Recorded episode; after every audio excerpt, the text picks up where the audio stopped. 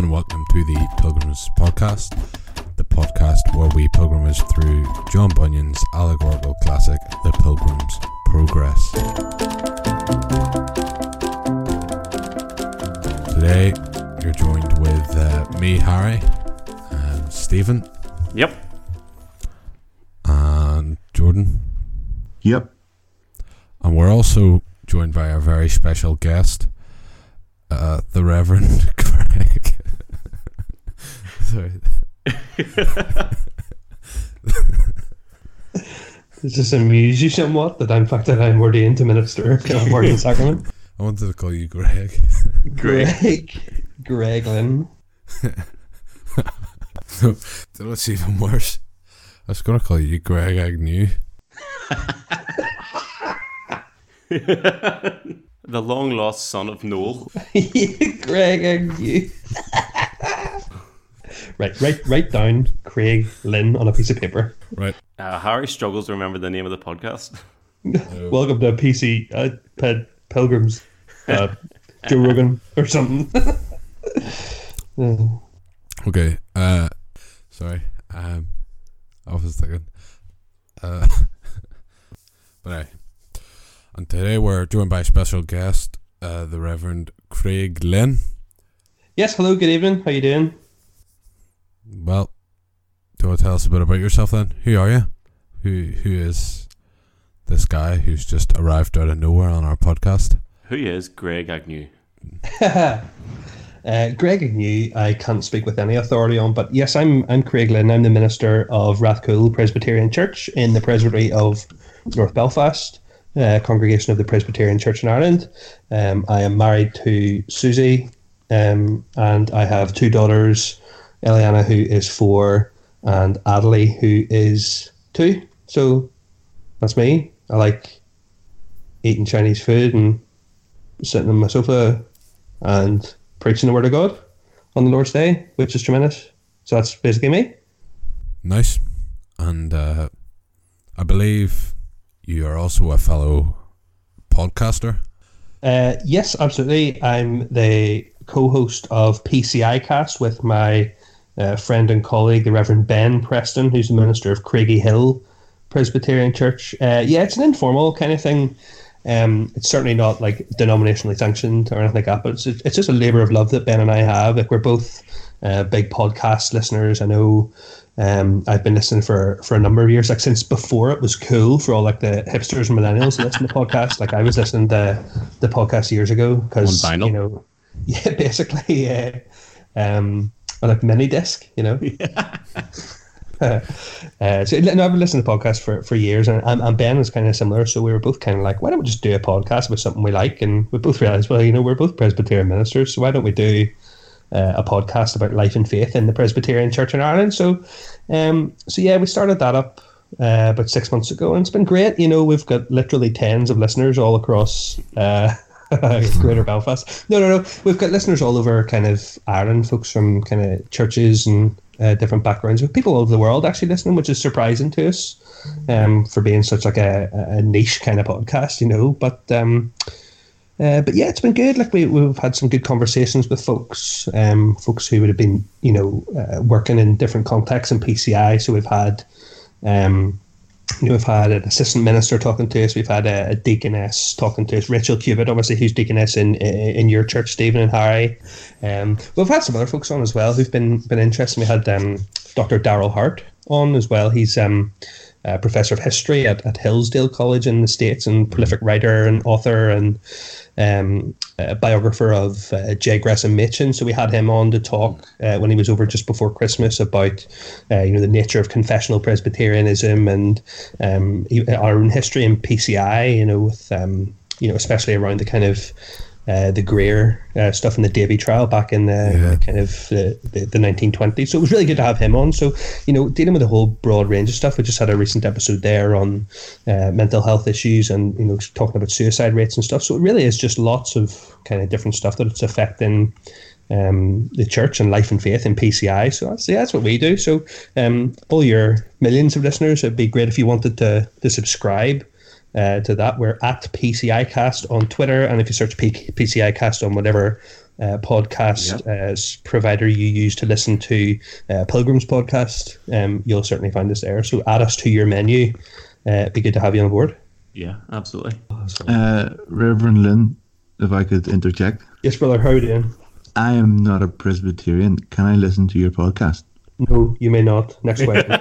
I'm just kidding. Uh, yeah, of course. No, listen, we've got uh, folks from uh, a wide range of backgrounds who listen to us. We think we've even got a Baptist. So, you know, we're, we're very ecumenical um, in, our, in our outlook. So, you know, of course, you can absolutely listen. It's it's life and faith in, in PCI, but it's, it's, it's very much life and faith for you know, a lot of Christians in, you know, kind of reformed and evangelical traditions. We're not talking about stuff that's just exclusive to the PCI a lot of the time. Like, like I say, last episode, um, we were talking about um, mental health, health issues. And Jordan, you know, from, you know, you and I working in ministry in, in, in Rathcoole Estate, the issues that there are um, around um, mental health and, and suicide and all the different uh, ways that, that social deprivation can, you know, uh, affect people's everyday lives and how we respond to that as Christians is really important. So no, of course you don't have to be Presbyterian to, to listen. So please, I hope you have added us to your uh, your menu of podcast listening, Jordan. Uh, yeah, I mean, it certainly it gets downloaded onto my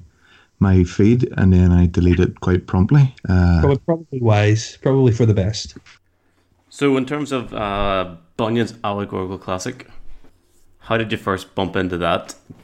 So uh, I think we were we were ta- chatting just off uh, mic there before we started recording. You know, I think the first time I ever read it, well, the first version I read was was a kids version of it. I think um, I I won it as like a League of Church Loyalty prize, aged about eight or nine, I think, and the wee prize given given this this wee book with a, a weird picture of a man with a huge bag on his back called the Pilgrim's Progress. I was like, what's this? And why is he wearing a weird hat and leggings and all this kind of jazz? Um, so I think that was my first real encounter. And then, you know, Cards on the Table, I don't think I've I, I had ever really bumped into it again. I knew the story. I know the kind of basic broad sweep of uh, of what happens and where Christian goes and ends up and, and what happens. But um, I'll confess, I, I I didn't start reading the proper, real, original version of the Pilgrim's uh, Progress until you guys started up the podcast. So I've been kind of reading it along, just chapter by chapter and episode by episode with with you guys in the full version. So uh, it's good to be arriving at this kind of stage tonight with uh, Apollyon because that's where I'm up to in the Excellent. book. Um, so it's be, be good to have a, a, a chat this evening with you three absolute pros and experts in in all things Bunyan. why, I thank you. So, Christian is heading down into the valley of humiliation after he's just looked over it. And he's walking down, and he comes across Apollyon.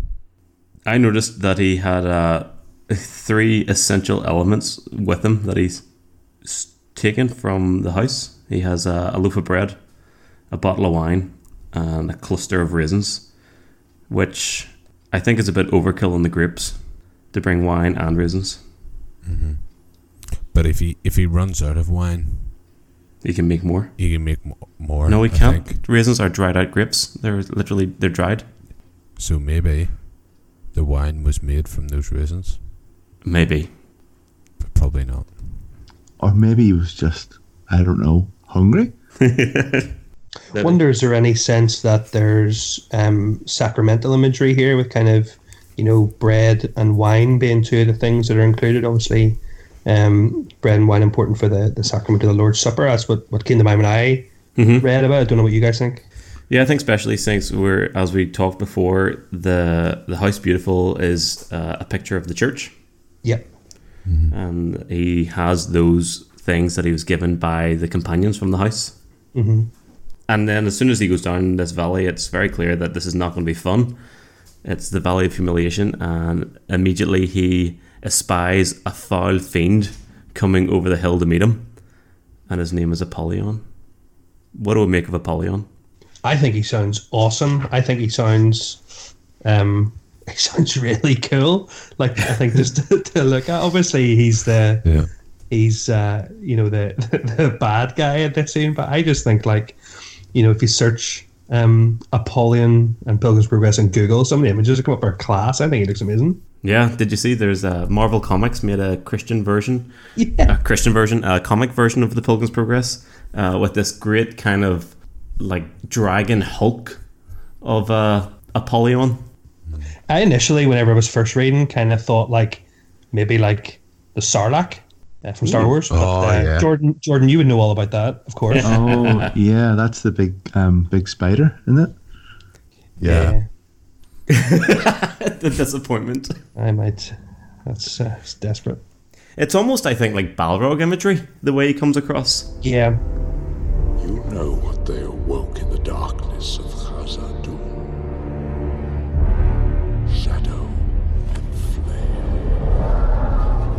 This just kind of like a like a humongous, ginormous, monstrous creature. But he's he's very much uh, described as a a dragony kind of thing, uh, clothed in scales like a fish, and there is pride. Really proud of his scales. Um, he had wings like a dragon, feet like a bear, and out of his belly came fire and smoke, and his mouth was the mouth of a lion. Yeah, I mean it's it's very similar to, um, you know, the the, the Leviathan in uh, the Book of Job. I think Job 40, 40 or 41, 41. Um, you know, uh, there's the there's the uh, illusion there. The rows of scales are his pride. I mean, that's exactly the the word that's words that are used there. You know, there's um, you know a lot of similarities there. And then I think with the, the the other animal aspects of it, the dragon, the bear, the lion, that's Revelation and Daniel language. Yeah. Lions and dragons and bears. Oh My. my. but yeah, you're left in no doubt whatsoever. Uh, here is uh, someone, something that is certainly not going to aid Christian in his journey at this particular point. No, no, he's definitely a bad guy. And then he, qu- he quotes um, Cotton Eye Joe. Well, certainly does in my copy anyway. Where do you come from and, and where do you go? Whence cometh you, and whither are you bound? Oh wow, wow. What's it that's say in your uh, What's it say in your wee kids version, Harry? Uh, Sorry, that's dreadful. That's really that's, that's, that's rude. Uh, I mean, I have uh, the kids version and the proper version out here, so uh, you know, best of both worlds, really. Uh, no, the uh, easy readers version said, "Where did you come from, and where are you going?" So not quite. Where did you come from? Where did you go? But I hadn't been forgotten, I Joe. I'd been married a long time ago. Where did you come from? Where did you go? Where did you come from, Cotton Eye Joe? It's definitely Cotton Eye Joe. I'm totally with Jordan. Yeah, But I hadn't been forgotten, I Joe. I'd been married a long time ago. Where did you come from? Where did you go? Where did you come from, Cotton Eye Joe? John Bunyan too. Here's a, a, an interesting thing that I uh, picked up on. Originally, I thought, you know, this is Apollyon. This is uh, an allusion to Satan himself. Beelzebub, as he's described, you know, when, when Christian goes through the wicket gate and we have Beelzebub's castle near hand. Uh, and then he's Apollyon here approaches Christian, asks him, you know, are you Cotton Eye Joe and all that? And he says, I perceive that you're one of my subjects. So I thought, yeah, this must mean that this is the the allegorical equivalent of Satan. Yeah. But later on, there was something that, that made me question that. The after the battle is over, and we'll not spoil who who wins it yet. He says, Christian says, "Great Beelzebub, the captain of this fiend." So he's an an underling. Hmm. Would that be right? This isn't the big boss baddie. Well, and if you go to if you go to Revelation, you know the imagery of the the the, the, the dragon. You're told Revelation twelve nine. You know, the great dragon was cast out. That serpent of old called the devil and Satan. So that you know they. The, the dragon is equated with Satan here, but I think you're right in what you say there. You know that piece there towards the end of the, the battle that's in in um, in meter uh, definitely says that Beelzebub is the captain of this fiend, so not the not Satan himself, Apollyon. Yet he still says here to Apollyon, I perceive you're one of my subjects, for all that country is mine, talking about the city of destruction, and I am the prince and god of it.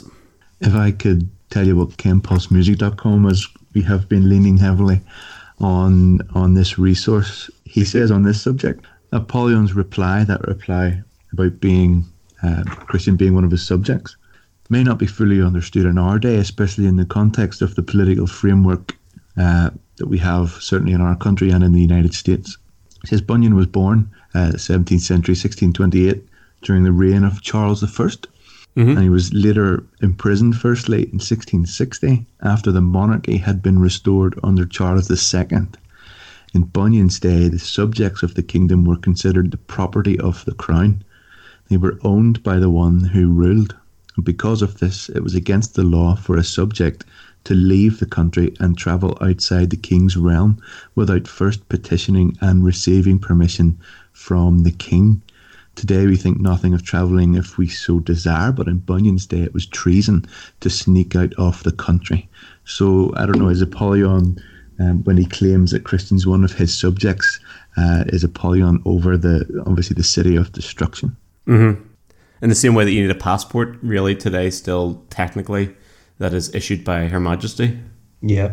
And it say I used to work for the passport service before I came into ministry, and it even says in the front of a passport, even to, to this day, you know that you know that that the the person bearing this document has to be allowed past without let or hindrance, um, and that is a declaration from Her Majesty even to this day. So that, that passport that you have is a is a document which is really kind of backed up by royal Yeah. royal authority. You know, so yeah, that's that's that's a really good point, Jordan.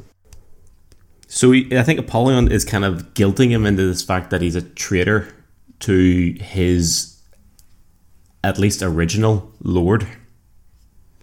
This kind of idea of being um, under the the headship of Apollyon himself, and I think allusions there to Paul writing about uh, the devil being the prince of this world.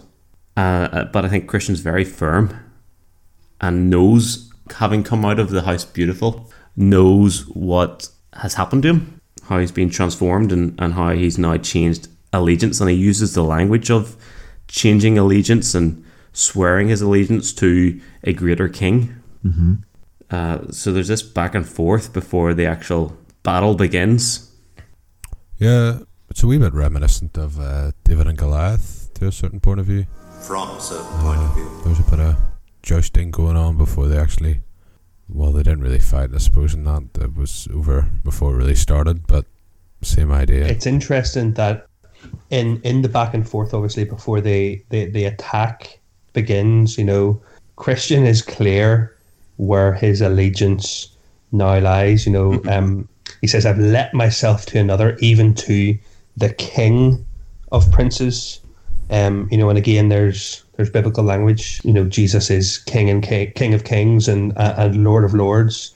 So we know that his uh, his allegiance is no longer to the prince of this world, whom Apollyon is is representative of, but his allegiance now is to Christ, to the one whom he he saw um, on the cross, who relieved his burden. Um, Yeah. You know, and he says, you know, he, he, he alludes to that in his first kind of one of the first longer things uh, that he says. You know, I was um, I was born indeed in your dominions, but your service was your service was hard, and your wages such as a man could not live on. For the wages of sin is death. Mm-hmm. Again, Romans three twenty three, right there. So it, it's full of um, you know biblical imagery here, but it's obvious that his allegiance now has shifted um, to to Christ, who is King, Yeah. uh, and not himself. And he speaks more about Jesus than he does about himself yeah. Yeah. in these in this back and forth here. You know, he's not talking about himself as much as he's talking about the one who has relieved him of his burden, which I think is amazing. It is because like, you get Apollyon trying to be slippery and throw it back at him. He says, you know, yeah, you're you're no different from anyone else. It is ordinary for those who profess themselves to be his servants after a while to give him the slip and return again to me. You know, he kind of tries to undercut all that he says and all that's happened. Says, you know, this is a fad. You're gonna call quits, and yet you're right. It's it's not based on Christian himself. It's it's pure confidence in the King of Princes and the Lord of the Celestial City. That's one of the the tactics that the evil one's been using since the very dawn of time, like since before the fall, the first encounter with him in the garden, Genesis three. What's he say to Eve? You will not surely die. You know, he's being slippery with his words. He's trying to um to twist what Uh, the truth is, the truth is what the Lord has said back in that Genesis context, and we see Apollyon doing exactly the same thing here. Yeah. And uh, it's an interesting choice of words to give him the slip because just before, well, Christian does the exact same. I mean, Christian slips as he's going into the into the valley. Is that right? Yeah, he tumbles down. He tumbles down. So it's a, it's a. It's, I don't know if it's a. It's probably it definitely is on purpose. Like, do you know what I mean? Let's give John Bunyan the credit that he deserves. You know, clever uh, play on words. We Oh, he was a good giving him writer. Yeah. I love what Christian says to him. Later on, he says, I like his service, talking about uh, the Lord. I like his service, his wages, his servants, his government, his company and country better than yours, and therefore leave off to perceive me further. I am his servant, and I will follow him. Can you imagine, like, off the top of your head, in the midst of fighting Apollyon, being able to rattle off all these things that you find much more appealing, much more attractive than sin and the enemy? His servants, his wages, his even his servants, the church, Christians. I even like other Christians better.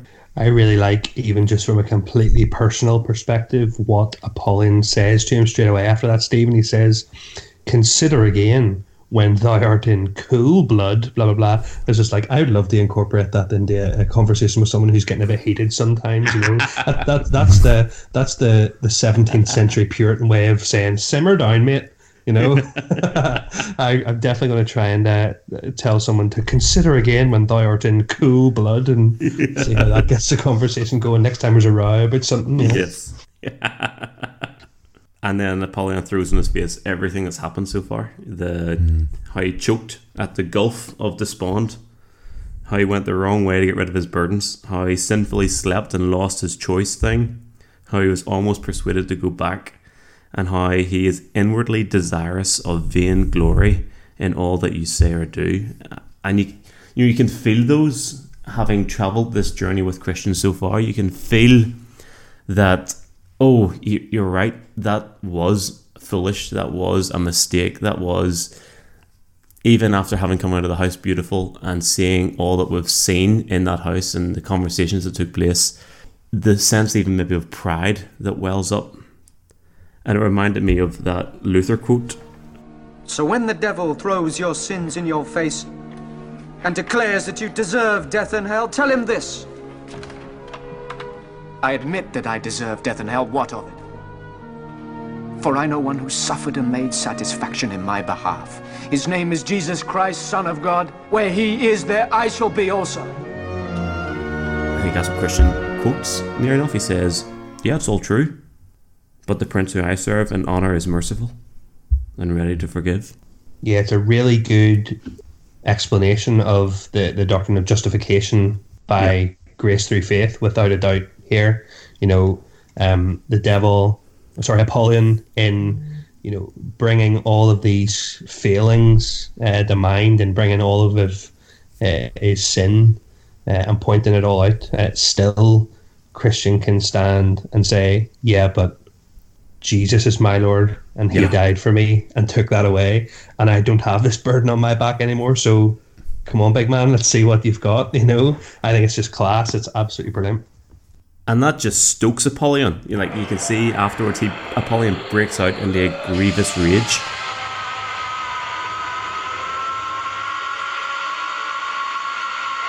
I think it's so cross. He hates it.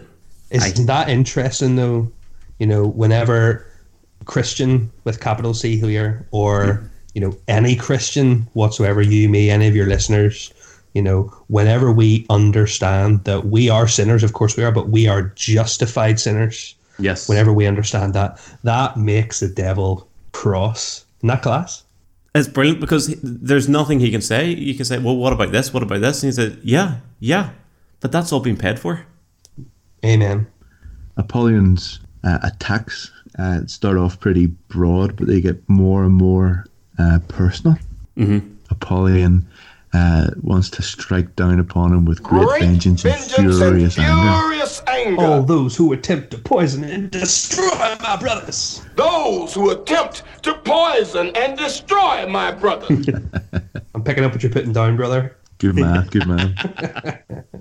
But yeah, no, I think it, that that's really important. You know, um, understanding that you know his justification, that act of God's free grace, but also then his sanctification as well, that work of God's free grace in his life. He, he understands, I think, even at this point, you know, that's not a finished work. Yeah. That sanctification, that's that's that's ongoing. He's like, mate, I know, but nevertheless, Christ has paid my debt.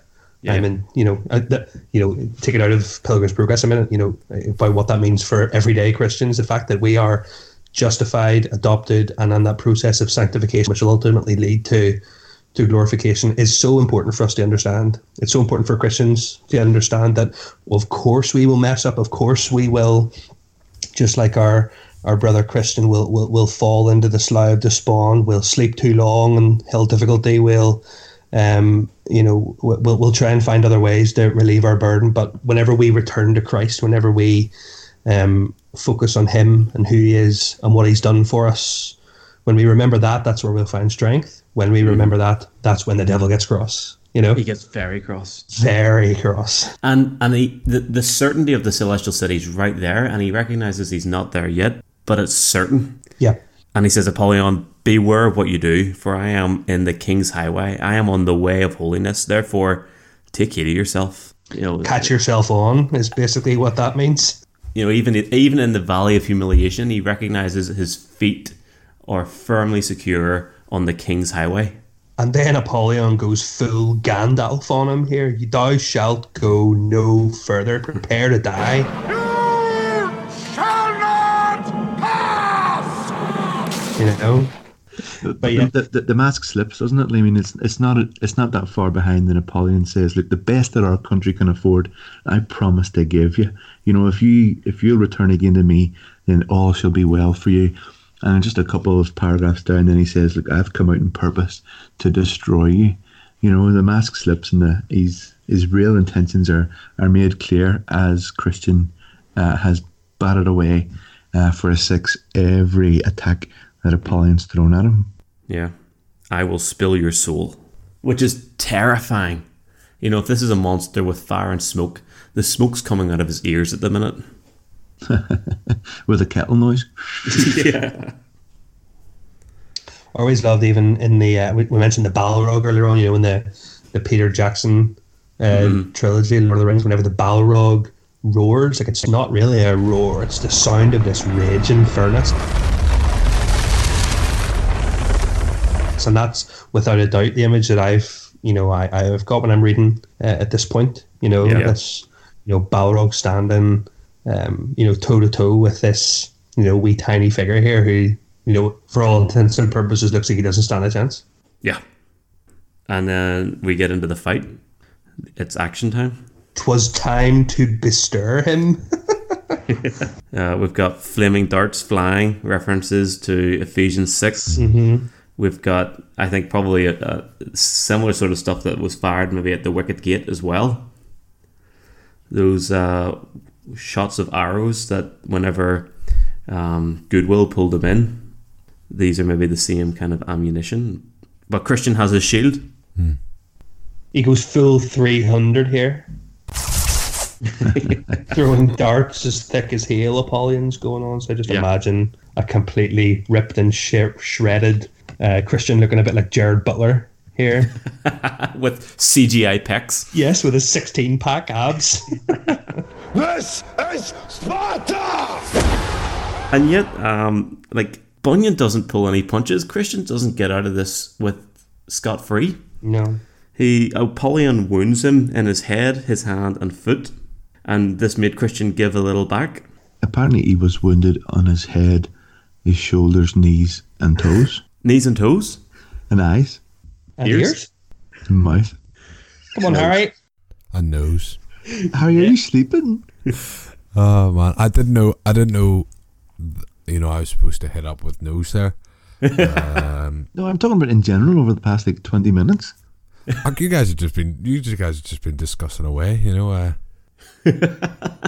Harry's just resting in the uh, the city is attained chapter. He's uh, his process of sanctification's at an end. He's sitting there. It's more likely he left his scroll behind and he was way back to get it. Yeah. You know what I was thinking though? See the way it uh, the battle actually goes on for half a day. Yeah. Like when you just watch it in the film or you just think about you always just think of this like oh like uh, in the movies, you know, there's just like five minute fight and then that's it. But Yeah. it goes on for half a day, so you know it's a long old it's a long old slog. Yeah. It's interesting that when his sword flies out of his hand, that's when Apollyon says, I am sure of you now. Like, I've got you. He almost pressed him to death at that point, you know, and, and you can see Christian nimbly stretching out his hand for the sword, trying to find it. And he manages to catch it, but, you know, it's it's whenever he loses his sword that Apollyon thinks, oh, well, I've got you now. Yeah, I think you know whenever Christian loses grip uh, on God's word, that's when the devil spies his opportunity. Um, and it seems probably it seems definitely true for us when we um, aren't holding fast anymore to uh, you know the truths uh, of of God's word um, in our own lives, in our own uh, sanctification, in our own discipleship. Then that's when the devil, the evil one, sees his opportunity in our own lives as well. So I think that's probably what he's trying to Yeah. to say there. I mean, we're all in spiritual warfare from the moment the Lord saves us um, until our, our our closing breath, and this is ultimately what's being Yeah. pictured in um, Yeah. in this battle here with Apollyon. Um, and Bunyan's trying to say to us, uh, as his brothers and sisters here reading this, folks, hold on to the Word of God because that's your one offensive weapon, and we see that in Ephesians six as well. You know, all it's the full armor of God and the one offensive weapon that the Christian uh, is given is the, the sword of the Spirit of the Word of God. You know, that's the Yeah. one weapon we have to fight back. So we've got to hold on to it. We've got to know it. We've got to know how to wield it and know how to use it properly. And whenever we don't know how to do that, is when the devil can strike. it's really of utmost importance. The, the the battle's lost and won with the possession of of the sword here. He's Well, at it is, his yeah. weakest when when he loses his grip on the sword, and it's only when he sort of revived and he, he takes it up again that's when the, the the tide turns. And even when he says, "Look, when I fall, I will I will arise." I mean, that's a it's a promise from from Micah.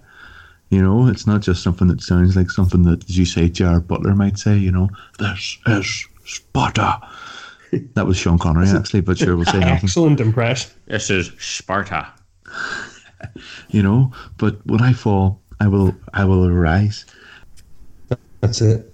But when we do, we see clearly in God's word, and we see uh, in this allegory here uh, of Bunyan's, is when we pick that sword back up again, that we will have all that we need to uh, not only defend but also to to fight back against Yeah. uh, the, the the evil schemes of the the devil or Well- Apollyon.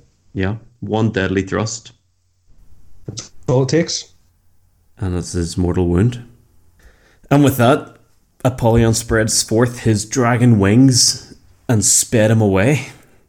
And Christian, for a season, saw him no more, which is a bit ominous that it's for a season.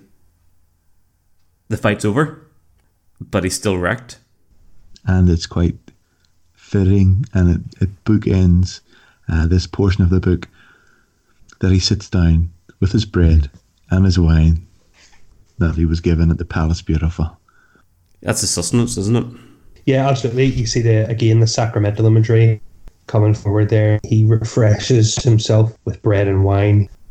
Obviously, in our, our our church context, we know that we are refreshed. You know, whenever we gather uh, on the Lord's Day, when we celebrate the the Lord's Supper, and as we feed spiritually on Christ, we're we're refreshed. Yeah, yeah. And the leaves of the tree of life, the real strong image from Revelation there of healing. And he's he's safe for now. He met no other affront from Apollyon quite through this valley. And you know, when the battle's over, Christian's first words that are recorded here when the battle's over is, "Look, I'm here, I'm going to give thanks to him who has delivered me out of the mouth of the lion and to him who helped me against Apollyon. It wasn't, it wasn't that he thought or he was overconfident or he was confident overconfident or confident? Overconfident or confident in himself. Yeah, that's what I mean. It wasn't that he was, you know, giving himself a pat in the back, Ah, yeah. but he was giving thanks for that victory, and he he's refreshed, as you say. He's he's healed, and then he goes on again. He continues on his journey, and we see that perseverance that we've seen so often at this side of the cross. This bounce back ability, as Ian Dowie would say. Excellent reference. Thanks for listening to us. Uh, join us again uh, in a couple of weeks' time when Christian will be going through the Valley of the Shadow of Death. Um, feel free to check out Craig's podcast at PCI Cast and feel free to give our podcast, the Pilgrims Podcast, a wee follow uh, or whatever you do on Instagram. you have no idea, do you? No, absolutely not a clue. Um, And one thing as well, sorry, sorry to cut you off, Harry, but I'm really looking forward to the next, uh, the next episode with uh, the, in the valley, in the valley of the shadow of death, because we find, uh, I don't know if it's in your version, guys, but the the, the song that that Christian pens as he's as he's going through, is it in your version? I'll read it out here. It says. As I walk through the valley of the shadow of death, I take a look at my life and realize there's not much left because I've been blasting and laughing so long that even my mama thinks that my mind is gone. but I ain't ever crossed a man that didn't deserve it. Maybe treated like a punk, but you know that's unheard of. You better watch how you're walking and where you're talking, or you and your homies might be lined and chopped. I really get tripped, but I gotta lope as I lure see myself in the twisted smoke. Oh, cause I'm the kind of G that always wanna overlook. wanna be like on my knees in the night, saying prayers in the street light.